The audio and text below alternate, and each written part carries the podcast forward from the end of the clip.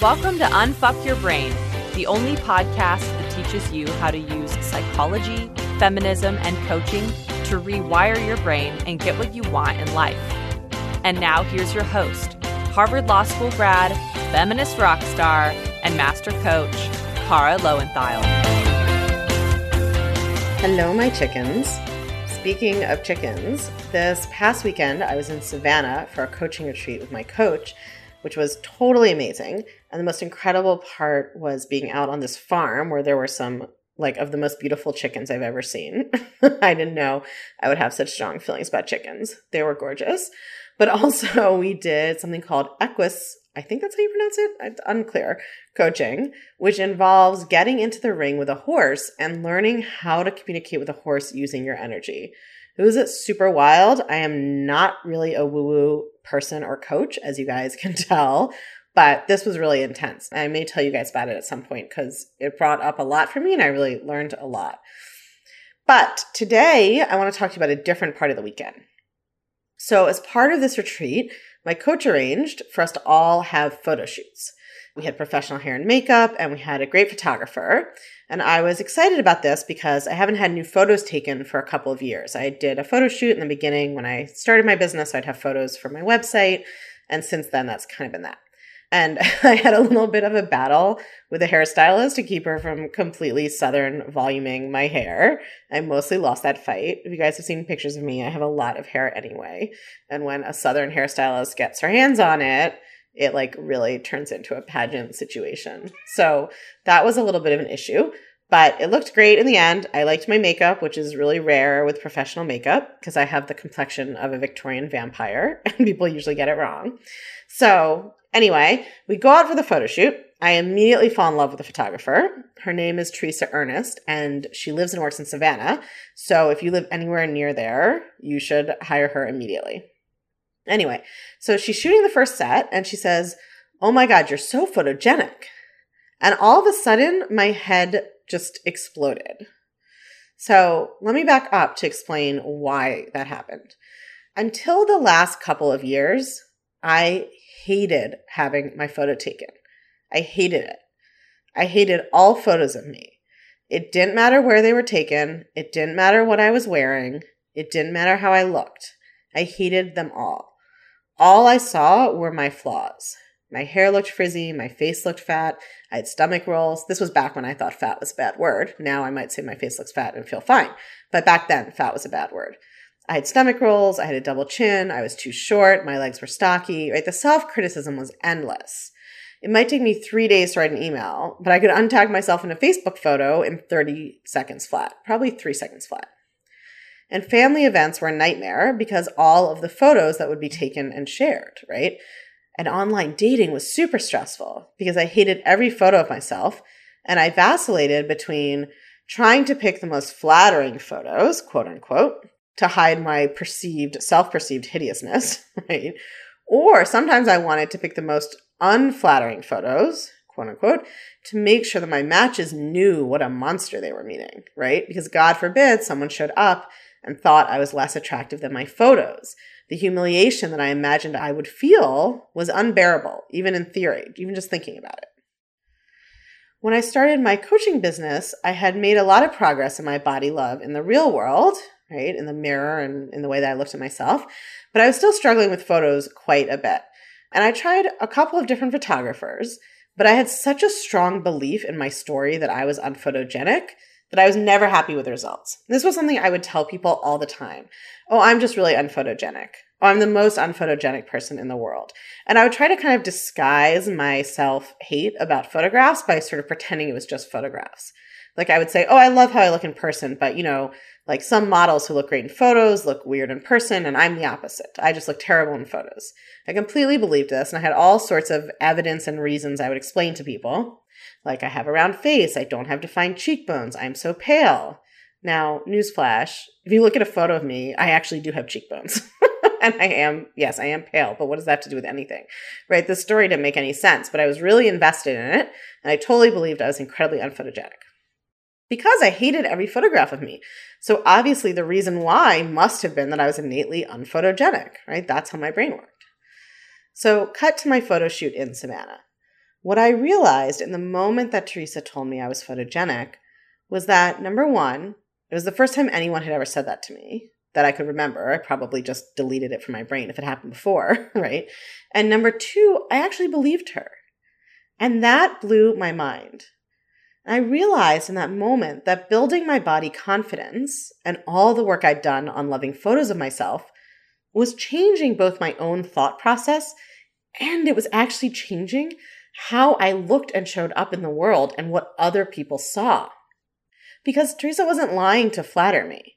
In that moment, I was super photogenic because I was showing up confident and happy. I was glad to have my photo taken. I was actually looking forward to seeing the awesome results.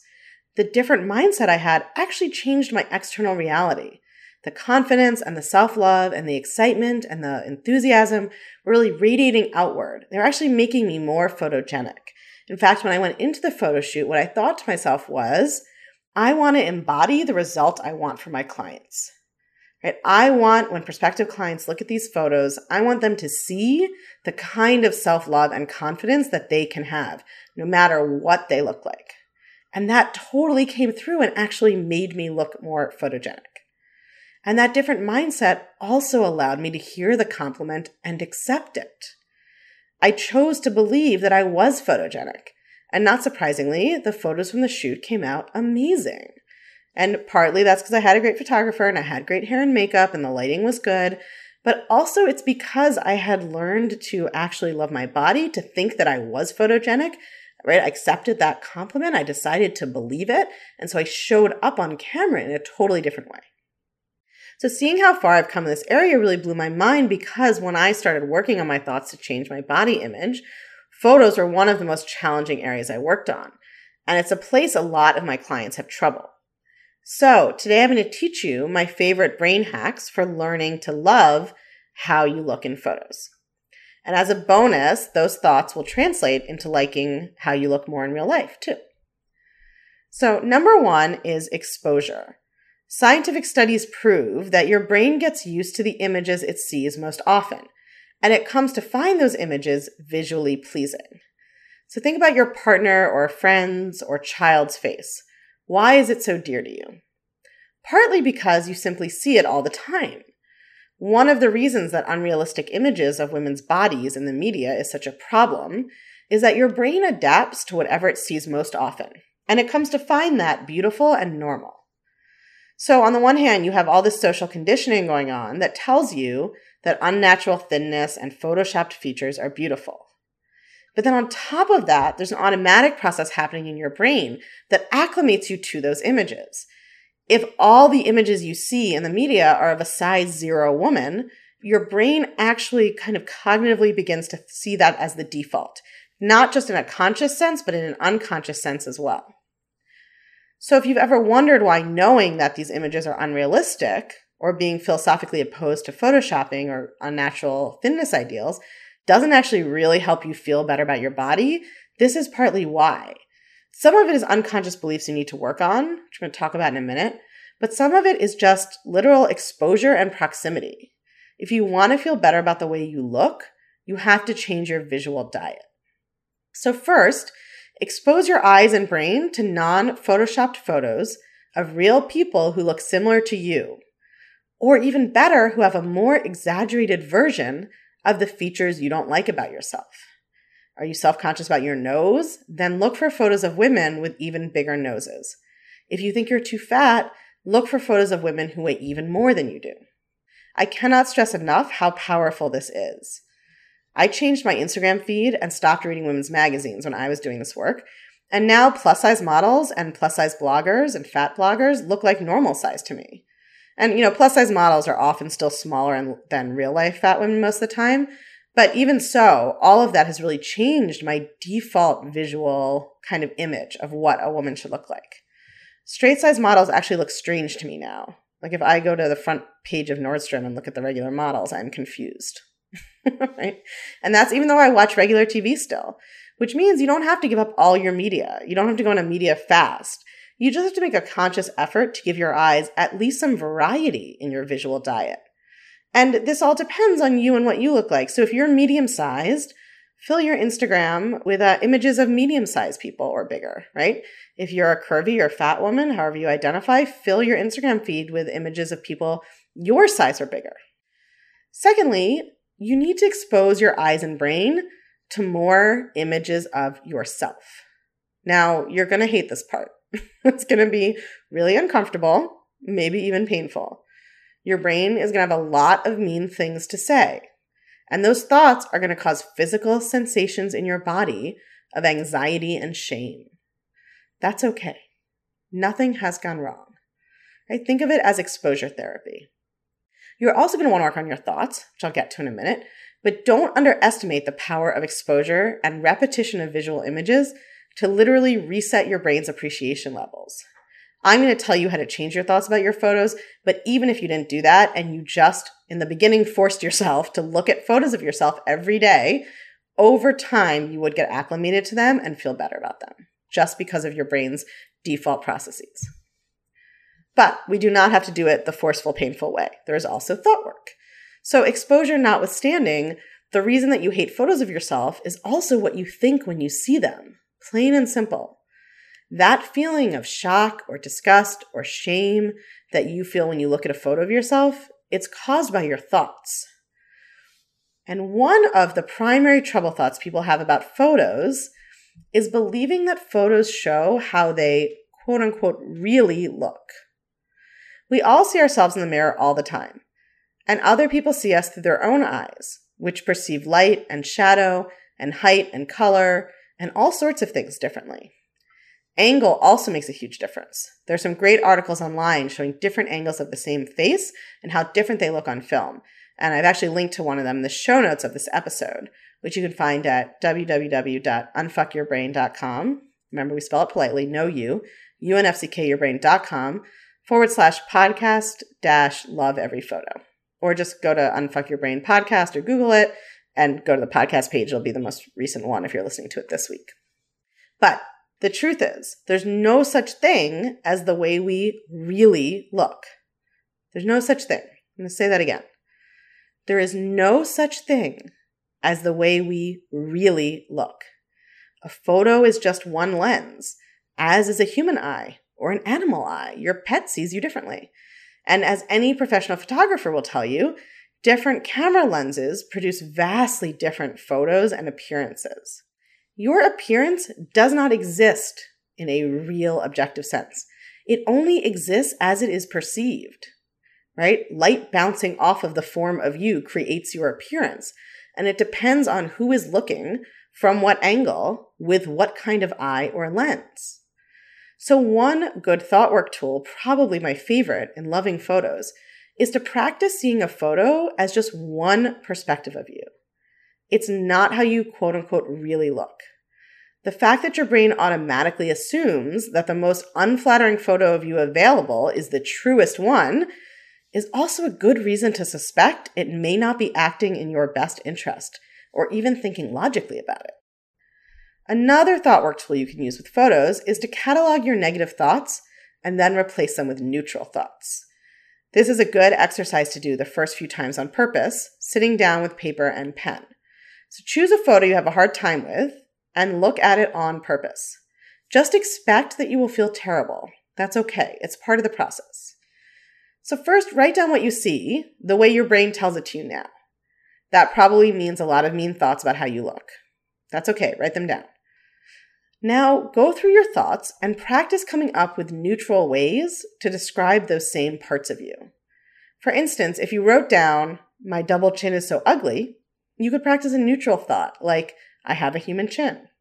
Or if you thought, My hair is so frizzy, you could practice a neutral thought like, I have brown hair. Notice that the new neutral thought doesn't have to contradict the old negative thought. It's just a substitute way of describing yourself that you can practice thinking about the characteristics that you are currently judging negatively. The third thought work tool I recommend for photos is preparation. We all know that when we look at photos of ourselves, we tend to have a negative reaction. I still occasionally feel that. It's an old brain habit, right? It happens. And you guys listening, you're probably in the thick of it. So let's plan on that.